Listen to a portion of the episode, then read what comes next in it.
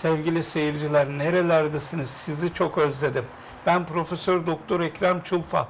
Ayağımızın tozuyla bugün çok kıymetli genç sanatçı kardeşimiz Enis Çoban beyefendiyi stüdyolarımızda ağırlıyoruz. Nerede miyiz? Yeni bir yaşam, yeni bir kariyer programında. Evet ama Business Channel Türk TV stüdyolarında. Türkiye'nin ilk ve tek iş kanalı. Enis, hoş geldin. Buyurun. Hoş bulduk hocam. Siz de hoş geldiniz. Sağ ol, var ol. Evet, sen de beni bugün ağırlıyorsun. Bu çok önemli işte. Yani sadece yapımcı, sunucu ya da hoca konuk almaz. Bazen insanı öyle bir tavırla konuk alırsın ki kendi yerinde bile onu hoş tutarsın. Kesinlikle. Gerçekten. Yani hepimiz birbirimizi evimizde belki ağırlayamayabiliyoruz. Ama bakın stüdyodayız. Evet. Seni stüdyoda ağırlıyoruz. Belki sokakta karşılaştık. Sen orada beni ağırlayabilirsin. O yüzden yani ağırlamak için yer, mekan, sınır çok. Şu anda YouTube var, televizyon var, dijital kanallar var. Var oğlu var. Evet. Peki merak edilen şu var. Ben seninle ilgili bayağı bir soru topladım. Takipçilerim var. Onlardan bir takım sorular aldım. Sağ olun hocam. Müziğe kaç yaşında başladın? Hocam müziğe ilk başta 16 yaşımda ben müzik yapacağım dedim. Hani ne oldu da öyle bir karar aldın? Nasıl bir ilham mı geldi? Bir idol, bir kişiyle mi karşılaştın? Bir ihtiyaç mı gördün? Bir hobi olarak mı başladın? Ya tabii ki ilk başta her çocuk gibi böyle bir hayaller kuruyoruz. Hani böyle diyoruz işte müzik olsun, spor olsun, çoğu çocuğumuzun işte böyle hayalleri olan sektörler. Ama ben dedim ki 16 yaşıma kadar zaten bir ilgim vardı müziğe karşı. Yani doğuştan gelen bir, aileden de gelen bir müzik sevdası var. Ben de dedim ki ben bunu neden meslek olarak yapmaya çalışmıyorum? Yani neden bunu ilerletmeye çalışmıyorum? Çünkü bir eksik de vardı. Bazı eksikler gördüm. Neden ben bunu geliştirmeye, bunu oturtmaya çalışmıyorum dedim. Gerçekten çok heyecan verici. Çünkü 16 yaşında çoğu çocuk sadece hayal kurar, evet, ve bunu icraata belki de dönüştüremeyeceğini, belki de gerçekleşmeyeceğini, sadece hayalde kalacağını düşünür. Peki seni bu konuyla ilgili ailen nasıl motive etti, arkadaşların nasıl motive etti, bir profesyonel yardım aldın mı? İlk başlar tabii ki hani o yaşlarda profesyonel bir yardım almadım.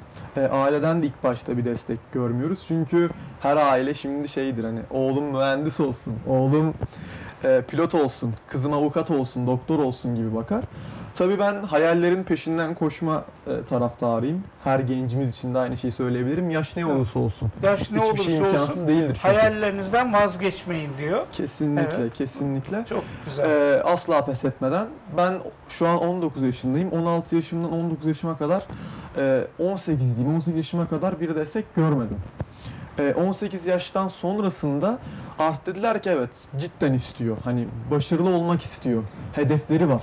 Yani o 2 yıl direnç gösterdiler sana, evet, karşı.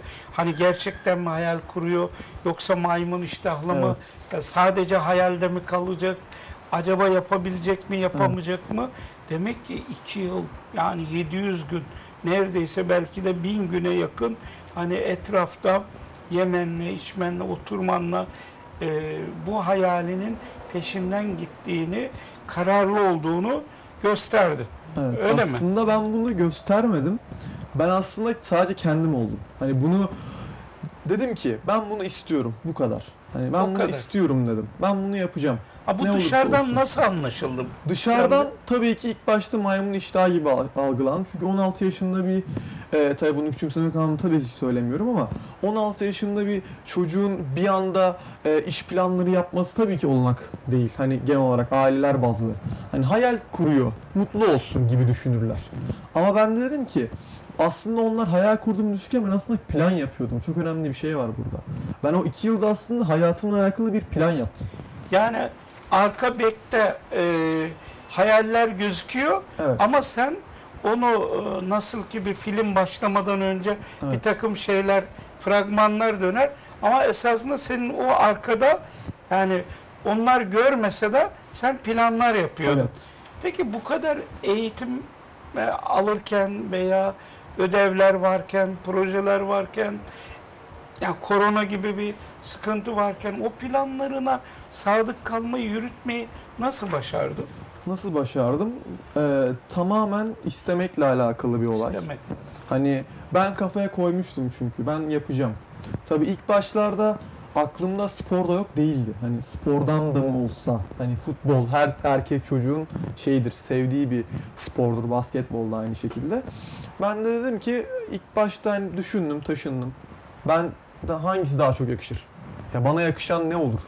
Dedim ki kafa yapısı olarak, düşünce yapısı olarak ben müzikteki eksiği kapatacağım. Evet. Ve şöyle bir şey vardır. Bu laf benim hayatımı değiştirdi bir nevi aslında. Nedir bu laf? Şöyle bir laf.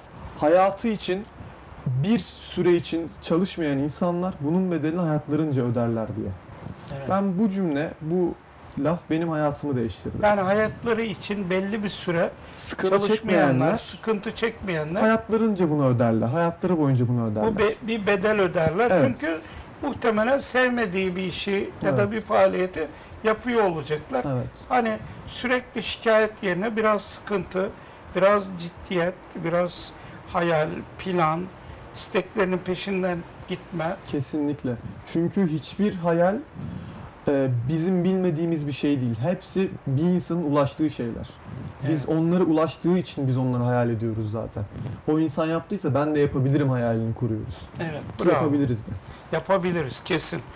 Belki de bunu ilerleyen zamanlarda İnşallah. Net olarak seyircilerimiz hem şimdi duyacak hem gelecekteki projelerini yaşamış, görmüş olacaklar. İnşallah daha iyi projelerle karşınızda olacağım. İnşallah.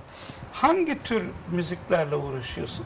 Hangi tür müzikle uğraşıyorum? Benim yaptığım tür tekno. Tekno türü. Bu türün melodic house and tekno türünü yapıyorum. Hani alt bir dal gibi düşünün. Bu türe başlamamın sebebi aslında çok büyük bir açık vardı bu türde. Hani ben bunu gördüm. Türkiye bazı zaten bir açık var. Türkiye'de tekno türü çok dinlenen bir tür değil. Çünkü sert bir tür ve her dakika böyle dinleyebileceğimiz, böyle kafa ağrıtan bir tür aslında bir süre sonra. Peki kafa ağrıtırken bir süre boyunca kafamızı nasıl rahatlatıyor? Orada parçalarda böyle slow yerler oluyor. Tekno türü onu çok iyi yapar. Bir anda nabzı yükseltip bir anda düşürebilir. Nabız bir anda 120'lere, 150'lere çıkabilir tekno dinlerken ama bir anda da 80'lere kadar inme ihtimali var. Yani çok ciddi düşüp inme şeyi var. Bir borsada sanki böyle aniden para kaybedip bir anda para kazanmışsınız gibi bir hava var aslında orada. Grafik böyle bir an aşağı inip bir anda yükseliyor. Evet. Yani öyle bir şey var teknolojik. Yani Luna Park'ta gibi mi hissediyoruz kendimizi? Evet. Bir anda roller coaster'da böyle aşağı inerken bir anda yukarı çıkıyoruz. Bir anda aşağı düşüyoruz. Çok enteresan. Bu arada ne türü seçtiğini bilmiş olduk. En büyük hedeflerinden biri nedir? En büyük hedeflerimden biri tabii ki de hani en başta doğduğum ülkeyi temsil etmek. Dünya çapında bunu başarmak istiyorum. Diğer hedeflerden biri de tabii büyük festivallerde her prodüktörün ve DJ'in olduğu gibi büyük festivallerde boy göstermek. Hani buradan boş adam çıkmaz. Bunu göstermek istiyorum. Evet. Çünkü bir eksik de var. Onu demin söylemeyi unuttum. 19 yaşında şu anda tekno yapan, dünya çapında isim yapmış bir insan yok. Enteresan. Yani yok. Çünkü Azsa Artbat diye bir grup var. O grup bu türden ilerliyor. İşin en tap noktasıdır. O tür yapabildiyse ben neden yapamayayım? O insanlar yapabildiyse o da insan, ben de insanım sonuç olarak. Evet, bu arada tişörtünde de tekno görüyorum. Tekno yazıyor. Gerçekten yani demek ki o ruh haliyle psikolojik olarak, fizyolojik olarak tekno yapıyorsun galiba. Evet. O zaman ne diyeyim, hiç canın sıkılmaz bu hayatta. Evet, yani müzik çünkü ruhun gıdasıdır lafı çok doğru. Evet, gerçekten. Yani dinleyince sakinleşiyoruz. Bazen başka bir şey yapıyoruz ama tamamen insanı rahatlatıyor. Rahatlatıyor yani, hiç değil böyle mi? İnsanı agresifleştiren bir şey yok.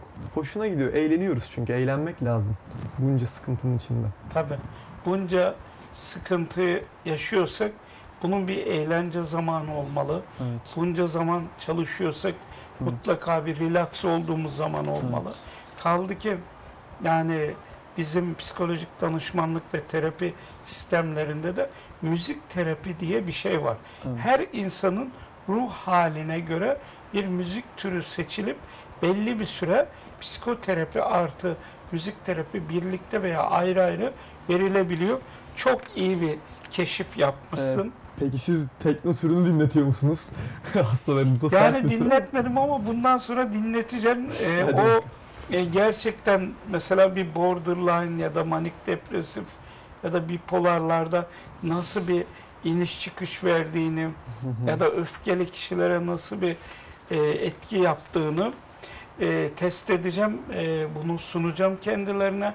Aynı zamanda ben kariyer koçluğu, akademik danışmanlık yaptığım için, tez danışmanlığı yaptığım için yüksek lisans veya doktora öğrencilerime, yani tekno müziğin ergenler üzerinde, yetişkinler üzerinde etkilerini araştırabiliriz.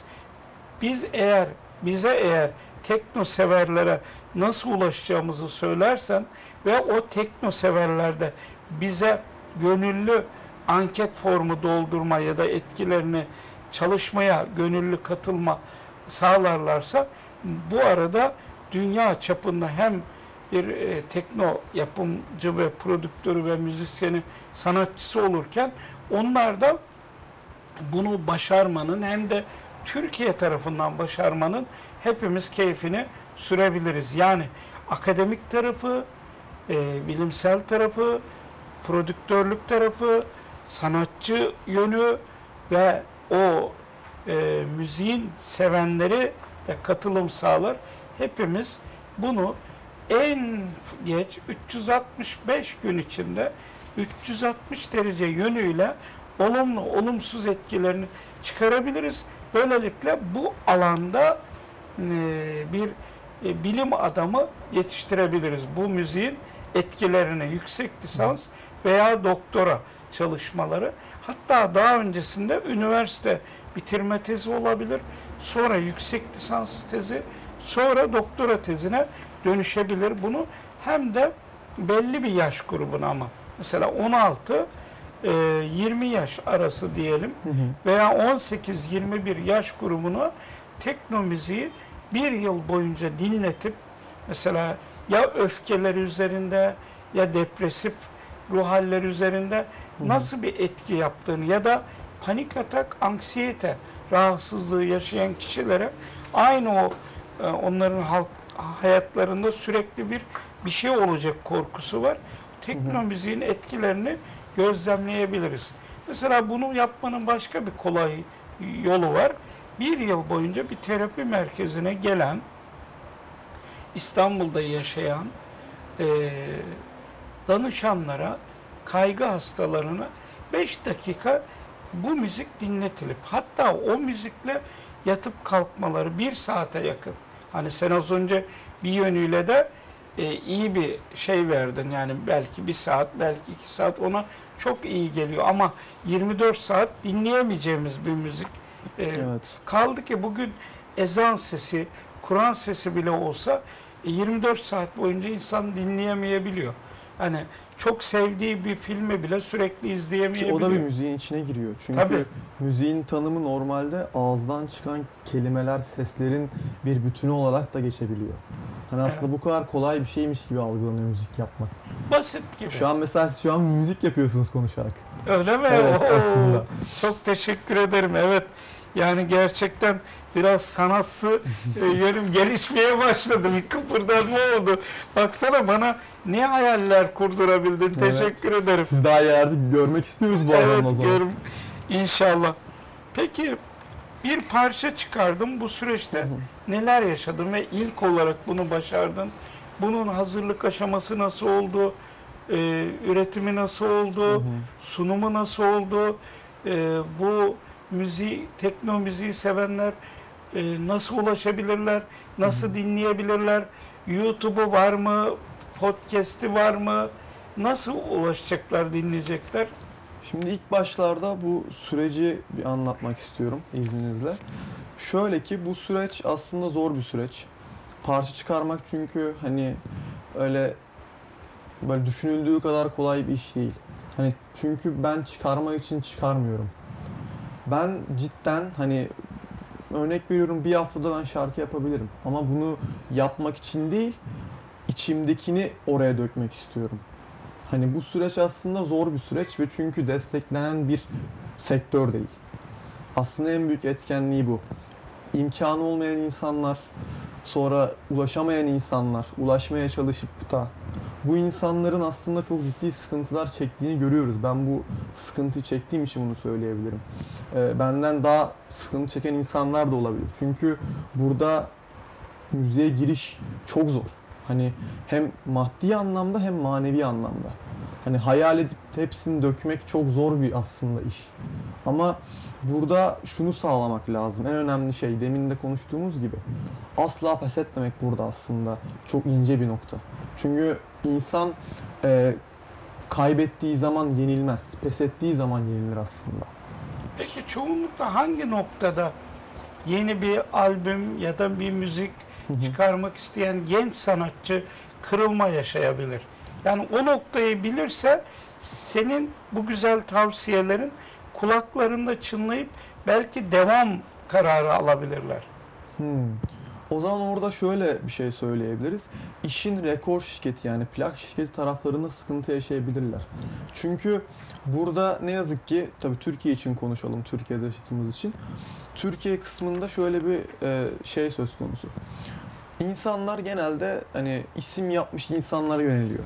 Plak şirketleri hani zaten isim yapmış, ondan gidelim. Hani riske girmiyorlar. Herhangi bir riske adım atmıyorlar. Benim de aslında burada yapmaya çalıştığım şey o olacak. İlk başta herkese söylemem gereken şu: asla pes etmeyin. Hayallerinizden asla vazgeçmeyin. Tabii bu bir merdiven mantığı. Bir merdiven çıktıkça ilk adımı atmış oluyorsunuz ve daha da ilerleyeceksiniz. Tabii isterseniz bunu başarabilirsiniz. Tabii en önemli bir diğer kısımda müzik tamamen şans. Yani tamamen çok şanslı olmanız lazım. Hani çünkü burada hani aylık sabit pasif bir gelirimiz yok. Sabit bir gelirimiz yok. Sadece iş yaptıkça para kazanıyoruz.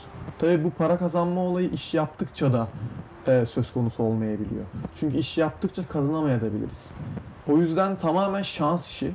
Tabii bunu cidden gönlünüzü vererek yaparsanız zaten başarılı olursunuz. Önemli olan içimdekimizi oraya çünkü verebilmek, onu dökebilmek. Yani bu müziği üretebilmek gerekirse yapımcısını bulmakla, hazırlık yapmakla, işte o çok zor bir süreç işte. Değil mi? O müziği yapmakla, kesinlikle. Onu düşünmekle, oraya ruhunu nasıl yansıtacaksın, nasıl yeni bir şey icat edeceksin, yaklaşık belki 1-2 yılı alabiliyor değil mi? Kesinlikle, hatta daha da fazla olabilir. Hani çünkü bu süreç, yani tabii bu herkes öyle düşünmeyebilir. Bazısı der ki ben şarkı yapmak için şarkı yapıyorum, hani çıkartmak için çıkartıyorum.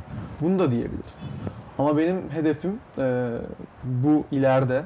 Hedeflerimden biri olarak bunu çok açık ve cidden vicdanım çok rahat şekilde bunu yapacağım.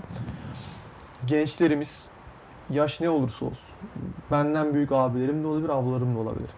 Müzik cidden yapmak isteyen, sevdiği için yapan, para kazanma için değil, çok ince bir ayrıntı o. Lütfen bunu kimse karıştırmasın. Para kazanmak için asla müziğe girilmez. En büyük hatadır bu. Çünkü para kazanmak için bir işe girsek bile kazanamayız. Çünkü bir işi sevdiğimiz zaman başarılı oluruz. Evet. Yani para otomatik gelir zaten. Evet, zaten mutlu olduğumuz zaman, bir işi severek yaptığımız zaman zaten başarı onunla birlikte geliyor. Başarıyla birlikte kariyer ve para da onunla birlikte, maddiyat da onunla birlikte geliyor. Ben mesela şunu hedefliyorum. İhtiyacı olan, bu imkanlar doğrultusunda bu imkanları yapamayan, maddi manevi, bunlara destek olup bu genç yeteneklerimizi bulup abilerim, ablalarım ya da kardeşlerim hiç fark etmez. Bu gençlikleri alıp bunlara bir eğitim, bir olanak, bir şans vermek benim aslında amacım.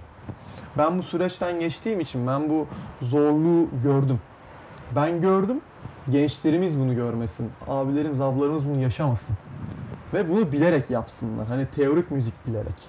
Müzik bilmeden müzik yapılmaz. Yapılır ama ortaya bir şey çıkmaz. Peki müziği nasıl bilecekler? Müziği nasıl bilecekler?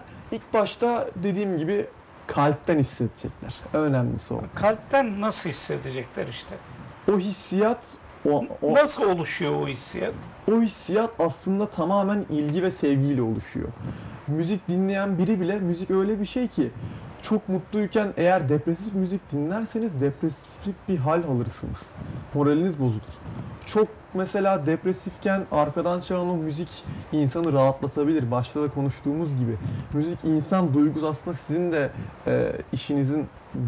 işinizin alanına giriyor aslında müzikte. Tabii yani ki. Siz de yapıyormuşsunuz zaten. Çünkü insan duygusunu değiştiriyor. Kesinlikle. Çok etkili bir olay. Zaten müziği doğuştan ya seviyorsundur ya sevmiyorsundur. Müzik sonradan sevilebilecek bir olay değil. Evet. Zaten dinleyici dinleyicidir, yapıcı yapıcıdır. Tamam, hani sadece o şeydir. Hani der ki ben müziği seviyorum, benim yaptığım gibi ben bu işe girmek istiyorum diyebilir. Yani genellikle bana gelen danışanlar mesela dediğin gibi anlatmayı seviyorlar, aynı zamanda dinlemeyi de. Evet. Ama da dinlerken öneri, tavsiye ya da farkındalık, içgörü kazandırıcı şeyler bekliyorlar, onu dinliyorlar. Hı hı. Anlatırken de dert anlatmayı seviyorlar. Evet. İkimiz böylelikle veya o anda iki kişi gelmişlerse, yani çift olarak, çift terapisinde de bir senkronize oluyoruz. Evet. Koro halinde.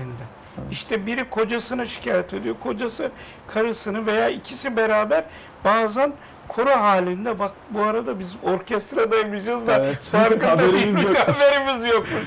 İlke Enis Çoban geldi. Sağ olun, sevgili seyirciler. Gerçekten çok büyük açılımlar yapıyoruz. Mesela meditasyon müziği eşliğinde hipnoz yaptığımda danışana, hı hı, gerek online olarak gerek yüz yüze yani terapi merkezinde uzanarak, hı hı, o tınıyla o müziğin eşliğinde konuştuğumda daha bir etkili oluyor. Çünkü müzik alttan rahatlatırken, evet, kaldı ki bu tekno müziği artı hipnozla beraber denemek de istiyorum. Bazen de hiç konuşmak istemeyen kişiye uzun süre, belki 15 dakika tekno müzik dinleteceğim ve o sarsıcı, belki dürtücü, belki, hı hı, duygu boşalımını sağlayacak o tınılarla, o frekansla belki de konuşmaya başlayacak. İşte, evet, benim hayatım bu diyecek. Evet, yani kesinlikle. Enis, bir müzik yaptın ama kim bilir hangi güzel alanlarda kullanılacak. İnşallah. Belki alışveriş merkezleri, belki restoran, kafelerde kullanılacak. Peki sen bu yaptığın müziğin nerelerde hani terapi merkezlerinde kullanılacağı kesinleşti de sen daha çok nerelerde çalmasını, dinlenilmesini önerirsin? İlk akla gelenler. Şimdi ilk başlarda demin çok güzel bir şey söylediniz. Ona değinmek istiyorum ben. Dediğiniz gibi koro halinde hareket ettik.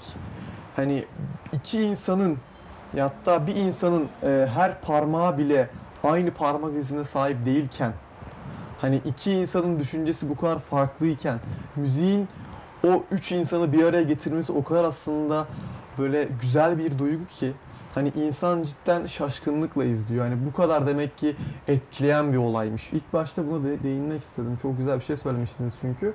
Onu göz ardı edemezdim açıkçası. Nerelerde dinlenmesini isterim? Tabii ki de bu hani daha çok bu tür kulüp, festival gibi yerlerde dinlenir. Tabii genel olarak ben buna tekno değil, müzik olarak bakmak istiyorum. Evet.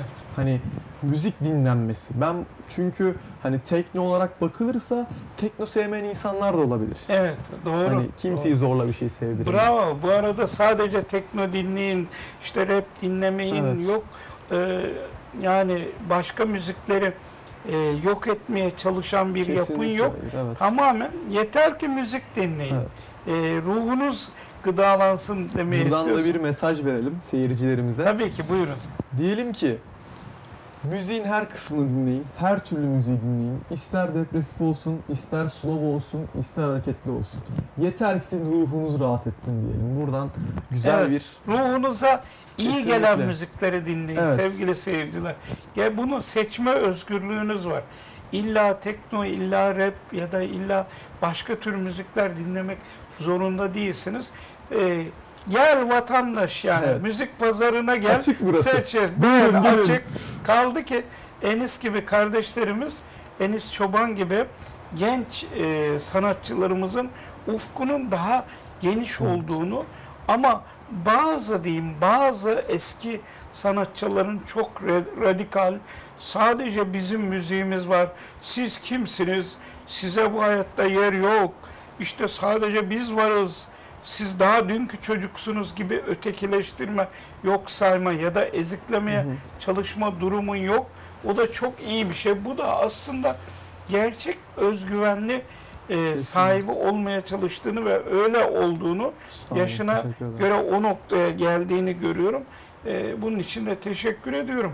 Yani çoğu insan ilerleyen zamanda gençlerin birbirini daha linç edeceğini, daha çok kavga edeceğini, daha çok çatışmalar olacağını güya öngörüyorlar. Ama ben de bu arada nasıl ki klimaların burada bizi biraz serinlettiğini görüyoruz. Senin de bu laflarının, bu sözlerinin bizlere bir serinlik verdiği, çünkü biz de belli bir yaşa gelmiş uzmanlar ya da insanlar şey yapmak isterler. Hani böyle bir rahatlamak isterler. Evet. Ben de rahatlıyorum. Z kuşağı arasında da barış rüzgarları esiyormuş da haberimiz yokmuş. Biz birbirlerine hani hırlayan hırlayan, affedersin, zırlayan zırlayana, bunlar ne huysuz nesil, ne yapıyor bunlar, işte ne oluyor, eyvah dünyada huzur kalmayacak, uzay savaşları başlayacak, yok 3. 4. dünya savaşları başlayacak gibi endişe içindeydik. Rahatladım ciddi olarak. Sağ olun. Diğer sorumuza gelelim. Bakalım ne sorular gelmiş. Peki parça yaparken nelere dikkat ediyorsun? Parça seçimi, neye karar veriyorsun? Bir albüm mü çıkarıyorsun? Single mı çıkarıyorsun? Hani hem genç sanatçılara hem de kendi planlarından bahseder misin? Yani hem tavsiye hem planlarından bahsedersen, senin takipçilerin de ona göre, tabii ki başta ben varım artık. Sağ olun, teşekkür ederim. Şimdi şöyle bir tavsiye vermek aslında en doğrulardan bir tanesi olabilir. Güçlü sesler ve gerçek enstrümanlar. Çünkü tamamen teknolojik bir çağdayız. Ve müzik de bununla beraber teknolojik çağına dönmeye başladı. Yavaş yavaş tabii. Ve bununla birlikte gerçek enstrümanların değeri azaldı.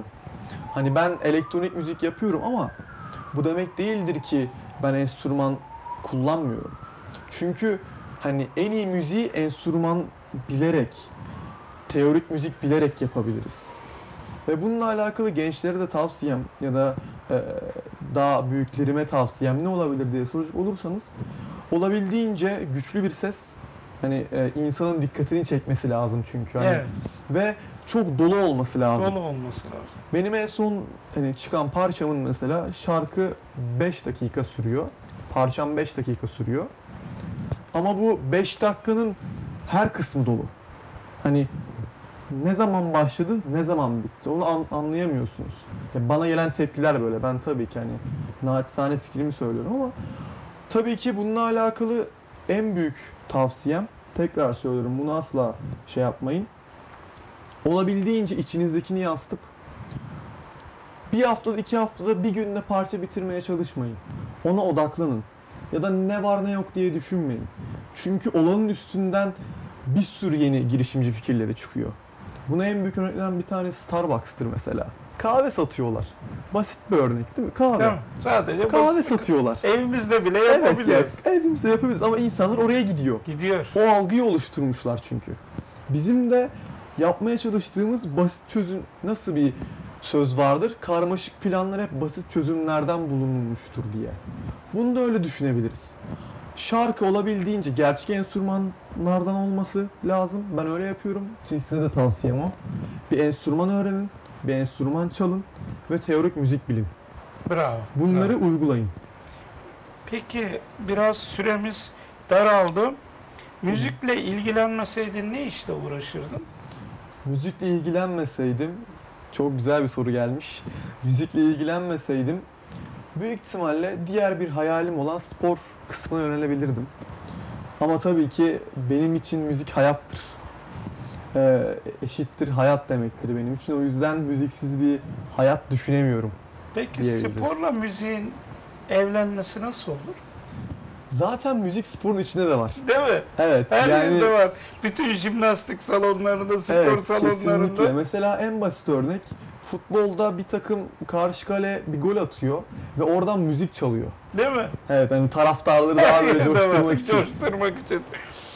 Atalarımız da savaşa giderken mehter marşıyla mesela giderlermiş. Veya şimdi coşturmak için düğünlerde hakeza müzik var, davullar vesaire. Kesinlikle. Peki sahne almak için ilk olarak hangi şehri ve ülkeyi seçerdin? Yani yurt içinde hangi şehri, yurt dışında da hangi ülkeyi? Yurt içinde tabii ki... Bu sorular çalışmadığın yerden geldi herhalde. Evet, biraz düşündürdü. Yurt içinde Antalya ve Bodrum olabilir. Olabilir diyorsun. Yaz aylarında çok fazla hani akın yapıldığı değil için mi? İnsanların daha çok ilgisini çekme ihtimali var. Enerjileri yüksek. Evet. Hazır bir tempo, İnsanları bir atraksiyon bekliyorlar. Rahatlatmak için hem rahatlatmak, dediğin gibi için. Bir kaldırıp bir indirmek, evet, bir kaldırıp bir indirmek. Ülke çapında da tabii Hollanda ve Belçika benim için iki önemli ülkedir. Çünkü müzik konusunda çok iyi yerlerde olan ülkeler.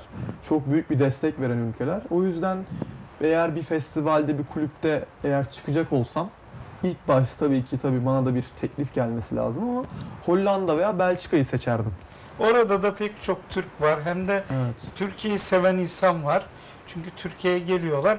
Müzik sonuçta evrensel bir dil. Kesinlikle.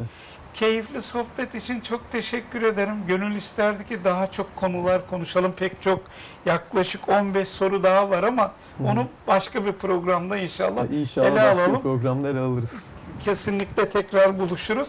Sevgili seyirciler, yeni bir yaşam, yeni bir kariyer programının daha sonuna geldik. Hoşça ve dostça kalın. Müzik ruhun gıdasıdır. Sadece mideyi değil, ruhunuzu da doyurun efendim. Sevgiler, selamlar olsun.